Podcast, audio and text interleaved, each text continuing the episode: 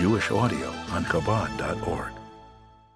If you want to get something done, goes the adage, ask a busy person. Why would a busy person who has less free time get something done before somebody who's got all the time in the world? Because people who know how to manage their time know how to maximize. And that's really what it's all about. Says today's Hayom Yom. HaChasidim, afilu habeinanim, even ordinary Hasidim, were lucid in their knowledge of Tanakh, very well versed in, uh, in, in Tanakh.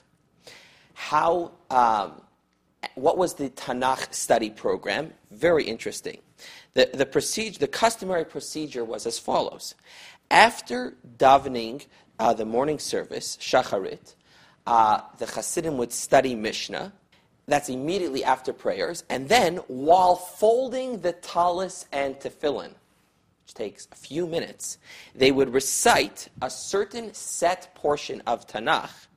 So, um, and uh, organized in a way that they would conclude the entire Tanakh, all of the 24 books of Scripture, in a period of just three months. So, could you imagine?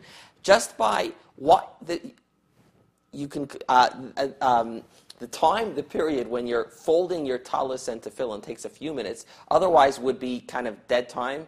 You're just folding your talis and tefillin. But because they knew how to maximize those couple of minutes, they were reviewing all of Scripture uh, every couple of months. Now, um, that is a very, very, very high uh, level. I don't know that I could. Um, study that amount of Torah in, in, in, such a small amount of time.